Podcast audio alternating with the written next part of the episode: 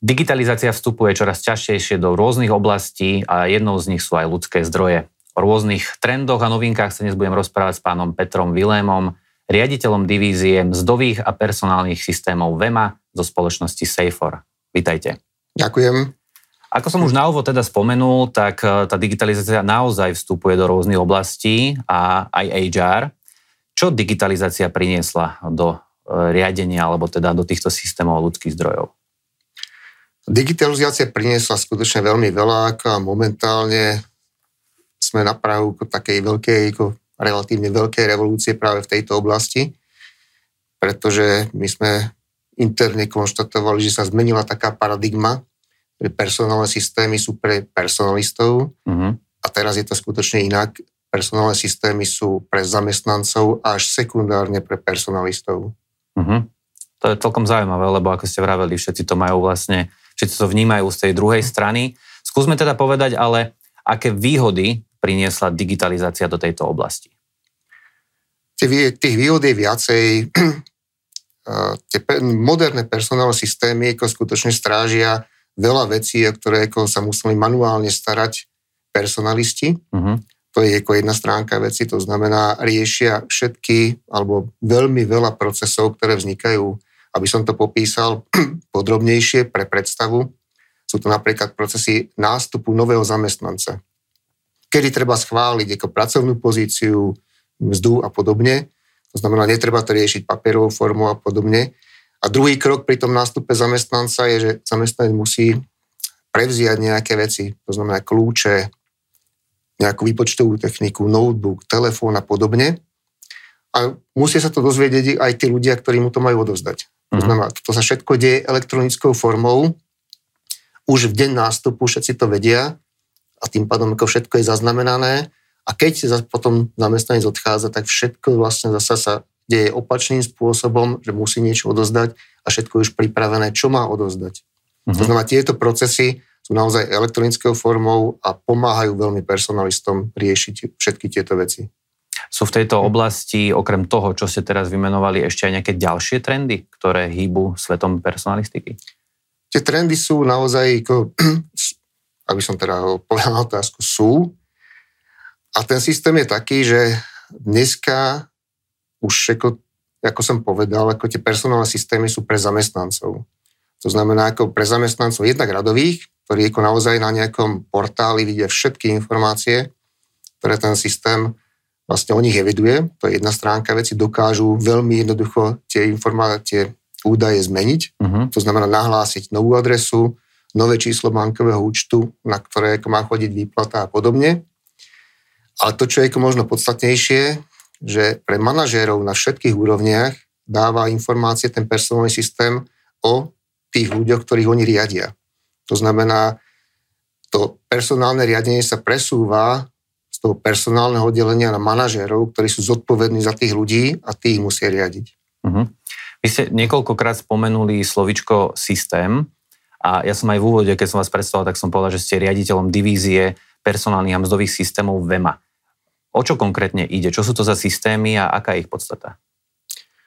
V konečnom dôsledku je to nejaký čiastočne uzavretý systém, personálny systém, ktorý na druhej strane má veľa integrácií na ďalšie systémy. Pretože aj v tých iných systémoch vlastne potrebujete mať nejaký zoznam ľudí, ktorí pracujú vlastne v tej firme a podobne. Keď by som sa vrátil, možno kde to začína a to, čo potrebujú skutočne všetci od malých firiem až po tie najväčšie, to znamená, to už je taký úplný základ spočítať mzdy. Dneska tá legislatíva je skutočne zložitá a dneska si nikto nevie predstaviť, že by to počítal na kalkulačke. Jasné. Hlavne, keď má 5000 zamestnancov niekto. To by bolo veľmi zdlhavé. To by bolo zdlhavé a samozrejme dávať všetky hlásenia vlastne na inštitúcie. To je prakticky nemožné. Ale dnes našťastie je taká doba, že nezamestnanosť klesla a je tá situácia na tom personálnom trhu taká, že firmy sa bijú o ľudí. To znamená, potrebujú mať o nich informácie, ako tí ľudia pracujú, aké majú podmienky, čo im poskytujú a a na to potrebujú ako nejaký informačný systém, ktorý by im v tom pomohol.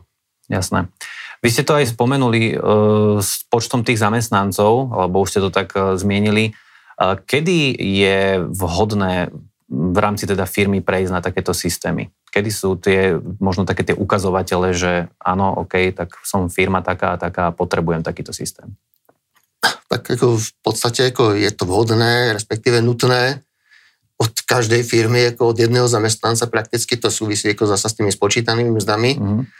Ale ako tá, nazvem to, funkcionalita tých systémov, to znamená to, čo poskytujú, záleží vlastne od počtu zamestnancov. To znamená, ako tie menšie firmy, ako treba živnostníci, ktorí majú pár zamestnancov, im stačí spočítať mzdy a nepotrebujú riešiť ďalšie veci.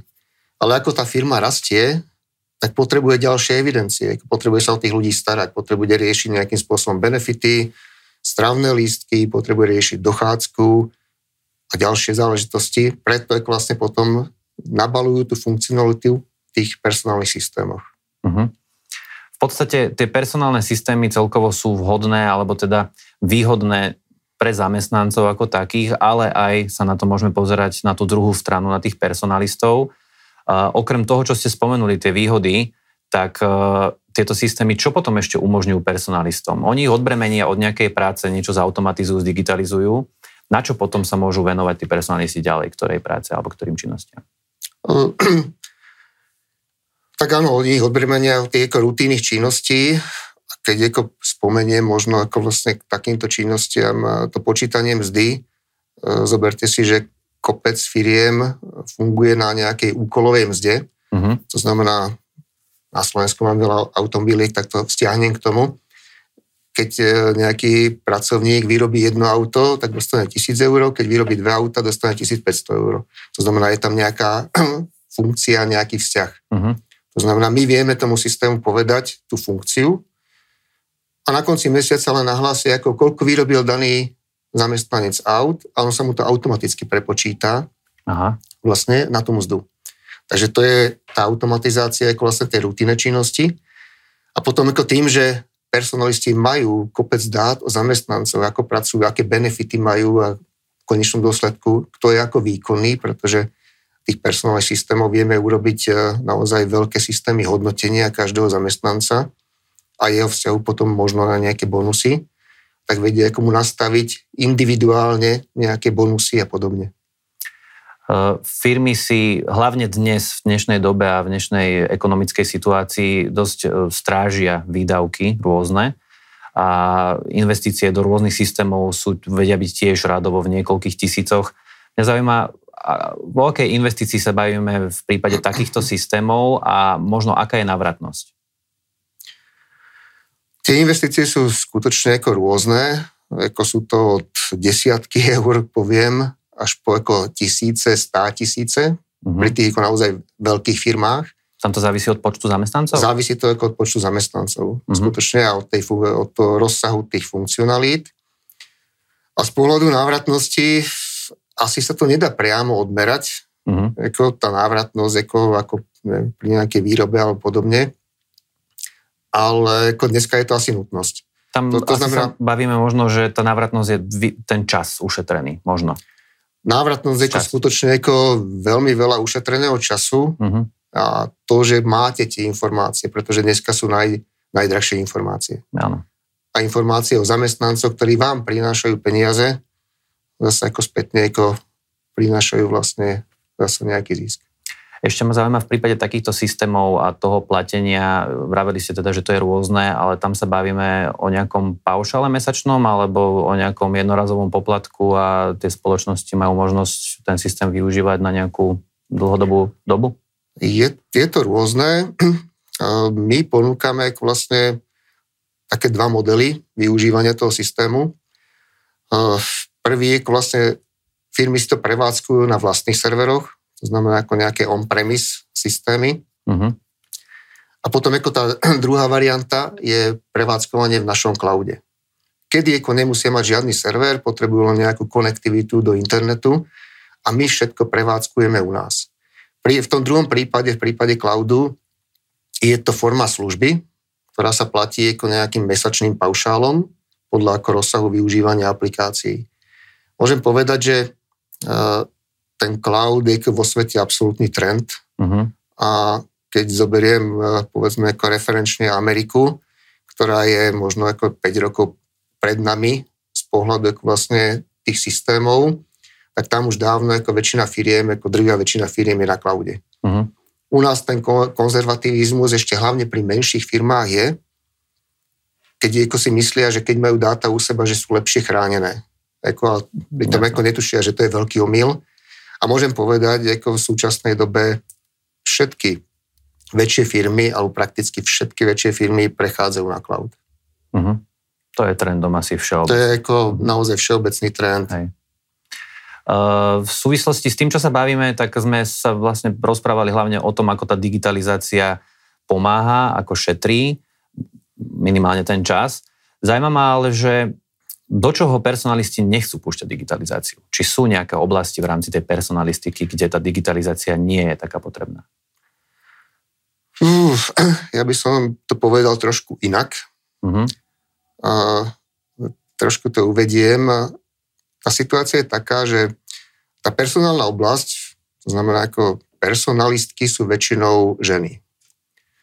A doteraz bola taká situácia, že väčšinou ako aj tie mzdové účtovníčky sú naozaj ženy. My keď robíme seminár, ako je tam 100 ľudí, tak sú tam 3 muži. Len tak zo zaujímavosti. A väčšinou tá veková kategória je to staršie. Dámy. Aha, takže tam je asi problém potom iný. Ale v súčasnej dobe už prebieha vlastne taká obmena, vlastne ako aj z tohto pohľadu. A hlavne ako tie väčšie firmy, ako tam nastupujú vlastne mladí personalisti a mladé personalistky, a tí majú úplne iný pohľad na tú digitalizáciu. Takže tam vôbec sa neboja a naopak vyžadujú mnohé veci, ktoré potom ešte ako treba aj dorábame. Mm-hmm. U tých starších je ako naozaj ten konzervativizmus veľký vlastne a my musíme presviečať o nejakých veciach, ktoré im pomôžu, ktoré im zjednodušia prácu. Jasné. Mňa zaujalo, čo ste povedali, že tí mladí ľudia, ktorí nastupujú na tieto pozície, že vyžadujú ďalšie veci. To znamená, že dostávate možno aj nejakú spätnú väzbu k tým systémom, že čo možno dorobiť, čo by bolo možno lepšie zmeniť a tak ďalej. Takže robíte na tom, že počúvate vlastne zákazníkov alebo tých personalistov, ktorí s tým pracujú. Určite áno. My používame taký systém, vlastne nejaký elektronický, keďže zákazníci nahlasujú akékoľvek požiadavky, či už im niečo nejde, alebo by chceli niečo riešiť. To už máme naozaj obrovskú dlhoročnú databázu vlastne týchto vecí, ktoré pravidelne vyhodnocujeme a z toho vyberáme veci, vlastne, ktoré by sme chceli zapracovať do našich systémov. To znamená to, čo požadujú naši zákazníci. Bohužiaľ tých vecí, tých námetov, už rôznych detailných máme takú spústu, že to nestíhame všetko zapracovať. Jasné. Vy ako firma Safer máte skúsenosti, alebo teda minimálne vidíte aj do toho, ako funguje štátna správa v tejto oblasti. O tom, ako funguje štátna správa v rámci takýchto systémov, tak sa hovorí často v negatívnom slova zmysle. Ako to vidíte vy? Ako je štátna správa pripravená na digitálnu komunikáciu? Vy ste to naznačili v tom úvode. Je skutočne rozdiel v štátnych firmách a v privátnych firmách. Uh-huh. Keď zoberiem ako naozaj niektoré veľké štátne firmy sú na tom z pohľadu vlastne tých personálnych systémov, ako nazvem to blede. Uh-huh. A je to veľký rozdiel oproti tým privátnym firmám. My máme veľa zákazníkov vlastne najmä zo zdravotníctva, zo školstva a tam tá vybavenosť je naozaj veľmi slabá. Je v tomto smere nejaké riešenie? Alebo vyslovene je to nejaká otázka nejakého systémového riešenia? Je to otázka riešenia na štát. Uh-huh. To znamená, ako štát musí v tomto dať nejakú koncepciu, vlastne udať nejaký trend, aby sa to začalo meniť, aby tie štátne firmy začali dobiehať. Bolo by dobre, keby začali dobiehať aj tie súkromné firmy. Vy ako firma spolupracujete alebo dlhodobo komunikujete s platformou Slovensko digitál, ktoré tiež vidí do tejto sféry Aké návrhy zatiaľ padli v tomto prípade na nejaké zlepšenie? My sme členom Slovensko digitál vlastne rok, alebo celý rok, keď sme boli uvedení, takže momentálne sme začali vnímať, ako čo rieši všetko Slovensko digitál a môžem povedať, že momentálne teda sme sa tak aktívnejšie vsadili práve ako do riešenia komunikácie so sociálnou poisťovňou, pretože keď spomeniem to, čo sociálna poisťovňa prezentuje, že im krásne funguje elektronické PN-ky. Takže ono to funguje ako vlastne z jednej strany, to znamená, lekári už zadávajú elektronické PN-ky, len bohužiaľ ako tá druhá strana, keď by to malo ísť ako zo sociálnej poisťovne ako do tých personálnych systémov automatizovane, tak to zatiaľ nefunguje. Tam sociálna poisťovňa ako naozaj zaspala dobu.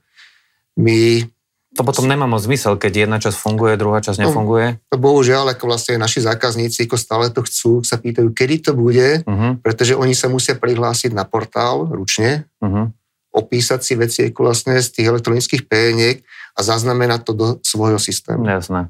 Kdežto ako vlastne v Čechách to už funguje dávno. My sme ako sociálnej poisťovne, mali sme s nimi konzultácie, sme im vysvetľovali, ako to funguje v Českej republike, lebo vlastne my fungujeme aj v Českej republike, ako tam sme to zavádzali vlastne aktívne, ale ako stále čakáme, ako vlastne, keď sociálne poistenie dotiahne ten systém ako a pomôže vlastne zamestnávateľom vlastne túto vec riešiť.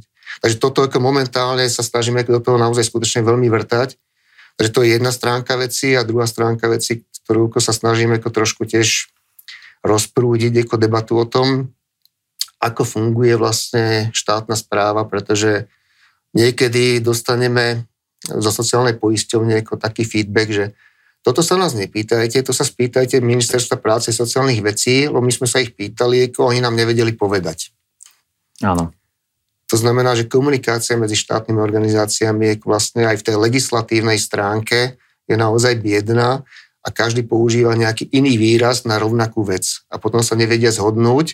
A potom sú ako nejasné ako vlastne vysvetlivky z pohľadu, ako, vlastne, ako to interpretovať práve v našich mzdových systémoch. Áno, ale to je celkom bežné. Ja to nazývam syndrom horúceho zemiaku, kedy si to tak prehádzujú, pýtajte sa tamtých, my s tým nič nemáme, ďalších oslovíte, zasa takto. To je síce pravda, ako je to fakt horúci zemiak, lenže ako vzniká strašne veľa ako nejasností a komplikácií práve tom. Chápem. My sme sa teraz bavili celkovo o tej personalistike, či už vo firmách, ale teraz sme načali tú štátnu správu. Mňa ale zaujíma, ak sa to dá vôbec zovšeobecniť, kam sa uberá celkovo svet personalistiky a možno nejaké vyhliadky do budúcna. Svet personalistiky sa uberá ako kompletne do webu a na cloud a uberá sa vlastne poskytnutia všetkých možných informácií zamestnancom. A zároveň automatizácia toho vzťahu, vlastne to, čo som už aj spomínal, že zamestnanec zmení banku, potrebuje ako nahlásiť zmenu bankového účtu. Nemusí nikam chodiť. Prihlási sa na portál, ten portál ho spozná, iba ako napíše tam ako nové číslo účtu, ho vie odoslať. A ono takoto nové číslo ako padne priamo do toho systému a nastaví sa a budúca výplata už príde na ten nový účet. To znamená, ako takáto automatizácia ako naozaj vo všetkých veciach a je to skutočne, ako prináša to veľké benefity, keď tí zamestnanci tieto informácie majú. My sme ako začali zavádzať ako možno pred 15 rokmi dochádzkové systémy a to bola taká situácia, že zamestnanci sa tomu bránia v prvom kole, ale pokiaľ sa to zaviedlo, tak to prinieslo ako taký zaujímavý psychologický efekt, lebo tým, že to boli zverejnené informácie, kto ako chodí do práce, sa zlepšila morálka pracovná. Zamestnanci začali lepšie chodiť. To znamená, ako náhle vy sprístupníte tieto informácie vlastne všetkým, tak všetci sa začnú inak správať. Áno. Tak to máte ako vlastne aj prípady z politiky, že keď zverejnia ako vlastne, kto čerpal fondy, tak zrazu je od toho veľké halo, že prečo je ako začal. Áno, áno. Tak verím, že sa dočkáme do budúcna ďalších takýchto rôznych funkcionalít a hlavne to poprepájanie v prípade tej štátnej správy. Ja vám veľmi pekne ďakujem za to, že ste prijali pozvanie do štúdia Trendu a prajem pekný deň.